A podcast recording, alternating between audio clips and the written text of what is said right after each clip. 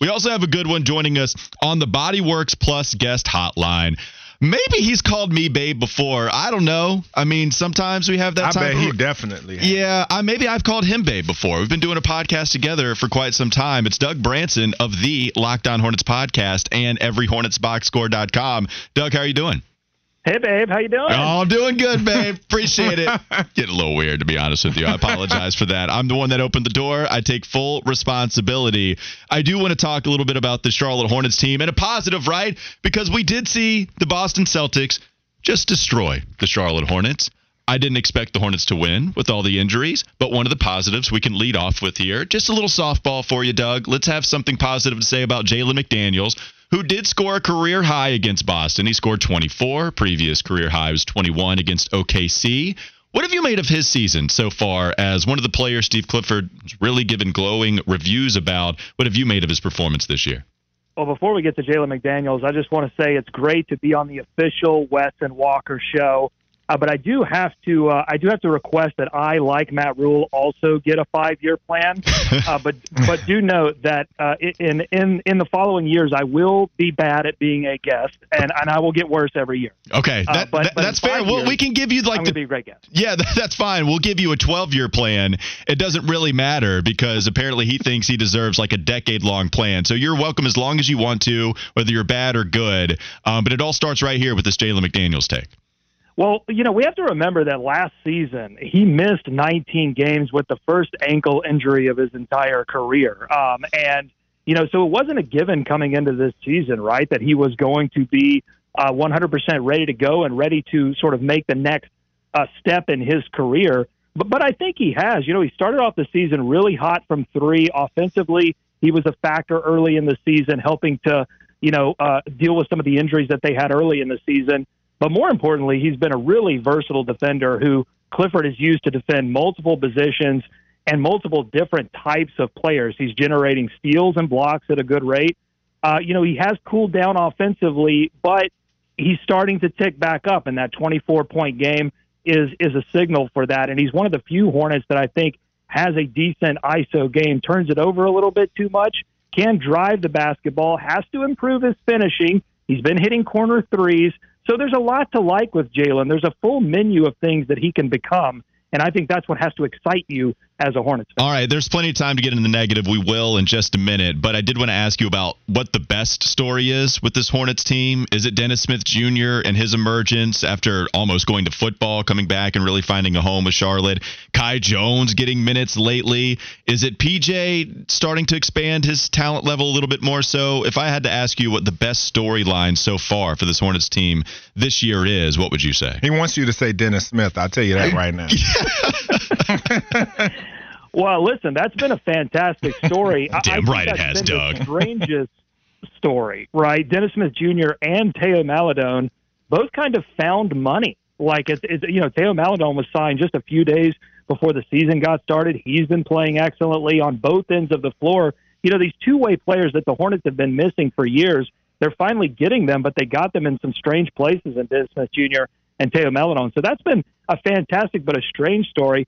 I think the best story is kind of the silver lining that you have to pull from the injuries that they've sustained, and that silver lining is the baby B energy. I mean, we've gotten to see a lot from not only Kai Jones and James Bouknight, but also Bryce McGowens got some good time against Boston. And so, good or bad, you are starting to find out, you know, what what these individual players have and what they don't have, and what they still have to work on. We couldn't say that last season because we barely saw some of these young players, which was a kind of a complaint from Mitch Kupchak and company about Borrego's tenure, or at least that final year, that they didn't have enough intel on these young players. I think one of the best stories is that we are finally starting to get that intel. Doug, talking about PJ Washington, and he's having a career high when you're talking about scoring per game. What have you seen from his game? Are we seeing the best of him, and can he really be a replacement for Miles Bridges if we need him to to be that front court star? No, I don't think that he's going to replace uh, the the Miles Bridges level of, of offensive capability. Uh, and, but I think defensively, he's been super important. Uh, you know, to me, it's it's been all about PJ Washington, like Terry Rozier, being asked to do some things that at the beginning of the season, it, it wasn't very clear that that he would be asked to do. Like PJ Washington came into the season saying, "I want to be a defender." And this Hornets team was going to need players to step up and say, yes, I want to focus on the defensive end of the floor, even if it means I have to sacrifice offensively. And then all of a sudden, one after another, the Hornets' main offensive pieces started to go down with injuries.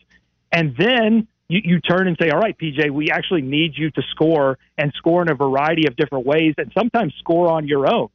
And, and that is, to me, a very new element of his game, being able to score on his own as opposed to being facilitated too he's definitely done a good job with that. But I, but I think, and, and, and Walker has mentioned this on Locked On Hornets, that we kind of have maxed out what we're going to get from him offensively. And, and I, I don't know that there's much more than that. But but that's not a slight. I mean, what he's putting together is like solid glue guy, solid role player. Um, that can be very attractive, uh, certainly to the Hornets, but it, it could also be attractive to some contending teams later this season. And then flipping the page, still in the front court, Kai Jones, we've seen that he's starting to get more minutes, and we're seeing some of that athleticism and all of the things that make us drool about his prospects. What have you seen from him, and, and what do you like about Kai Jones so far, and how how much potential do you feel like that he has? Oh, an amazing amount of potential. I mean, he's obviously standing out for the highlight dunks, right? I mean, that's the thing that we love to see, that fans love to see but he's also doing little things that I think are have earned him more minutes. Because you have to remember, like he's get it, he got these little four minute spurts in the second and the fourth without really like a clear indication that there was going to be that opportunity. There wasn't like one particular injury or or instance where you went, oh yeah, obviously they have to go to Kai here. No, he actually, without us seeing it on the floor, he earned those minutes. And I think it's the little things that he's screening really well. Like for the amount of time that he spends on the court, his his screen assist rate is super high. It's leading to buckets for the Charlotte Hornets. He's also helping with the help blocks. He's rebounding really well. He's able to put it on the floor, draw defense, and not turn it over. Now he's not, you know, necessarily like finishing at a high volume. He's not scoring a ton, but he is he is showing you that ability to move the basketball and move a defense, and that's going to be super exciting to see as he moves forward and develops. You know, everyone's focused on Victor Wembanyama right now in this upcoming draft, coming in and like revolutionizing the game with what he can do skill wise, matched with his length. Uh, but there are guys right now like Kai Jones and Bol Bol floating around the NBA that are making highlight reels with Wembanyamish type skills. And so, you know, what I would say is like the future is now in Charlotte, and it's Kai Jones. I just want to make note that Doug Branson brought up screen assists, and it's the first time we've heard a good reference like that since Cody Zeller was in town. I mean, Doug, I, I'm surprised because you are a traditional box score guy. Well, listen, you know, it's okay to bring it up with him because he's giving you he's giving you the flash and he's giving you the broccoli, right? I mean, but the broccoli is what gets him on the floor. Like Clifford loves the broccoli, and he's giving you the broccoli. I love that uh, the analytics too. I like that when uh, he busted that out. I was like, ooh, oh yeah, screen assist, yeah. Doug. Oh, talk Let's dirty go. to me. Screen assist. What else you got? It's yeah, Doug I Branson. Like the little nichey stuff. Anything, anything for you, babe. That's right.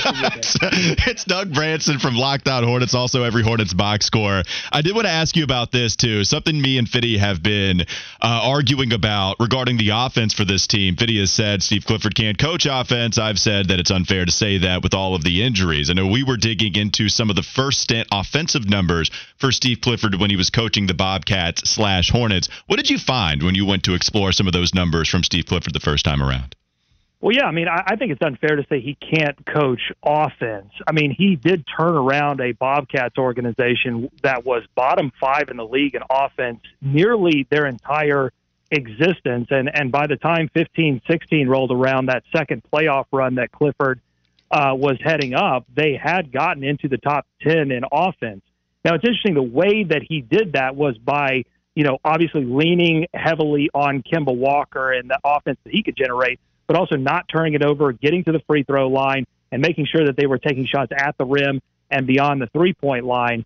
Uh, you know, the question I think is can he coach offense in the way that the NBA has changed in that short time between 15, 16 and now, where everything is so high octane, high pace. It's the way the offense was built last season under Borrego. Can he maintain that? I think it's unfair to critique that because he hasn't had some of those tools that Borrego had to make that kind of thing happen. chief among them, LaMelo Ball, obviously, but also they lost a, a lot of offensive punch when when Miles Bridges, uh, you, you know, that situation around his restricted free agency and and domestic violence charges, like all of that offense, he was going to have to figure out a way to replace. And then they lost Cody Martin, who was an essential part of the offense as well last year too. I mean, he was a spot up, you know, catch and shoot three point shooter that was important to the offense last season. Here's what we know: this team is getting to the rim really effectively. They're generating open shots. Uh, they're just not making them. And, and apart from some outlier blowouts, uh, they've generally defended quite well. So Clifford has been able to install better defense. And so I think it's reasonable to assume that if this team had come into the season healthy, the defense still would have improved. And he probably holds the offense a little bit more accountable too and has some tools, and they'd be somewhere around league average. Now, Doug, Bryce McGowens came in early in that Boston game when the game still mattered, I guess, for a little bit of time that it did. But he had 10 points, a plus six, plus minus on the game. What do you think it's going to take for him to start getting a, a, few more minutes out there? And can he really bring something to this Hornets backcourt? Yeah, I mean, I think it, you know for him, it's probably going to be more opportunity based, especially when when the the main part of the backcourt gets a little bit healthier. I think it's going to be difficult this season for him to see significant play play time un, unless there were more injuries for him, I think right now it's all about the defensive end of the floor. I mean, I think offensively he's shown the ability to to knock down shots and to knock down multiple shots and be an impact player offensively. Yeah, but that if you remember back in summer league, that ten, that tended to come and go. So against Boston, we we, we saw it, you know, in, in high gear. But we've also seen what happens when Bryce McGowens is not able to be effective offensively, and, and he he struggles to to really make an impact on the floor because defensively he he has issues right now. He has to improve on that end of the floor. But but I you know offensively he looks so comfortable and he looks like he can get really to any spot he wants to on the on the floor. And that's such a coveted thing to have as an offensive player. And so I'm confident that you know as, as the years progress, Bryce McGowens uh, can be a big part of this rotation. All right, that's Doug Branson from the Locked On Hornets podcast. You can also check out his Substack at everyhornetsboxscore.com. Doug, great stuff. We will decide to go ahead and give you that five year deal. Maybe we can make it 10 with a certain clause if you do well on the next time we have you. So we appreciate the time, man. Thanks again. yeah, five years is going to be great. Five years, lots of lots of opportunities, going to be great.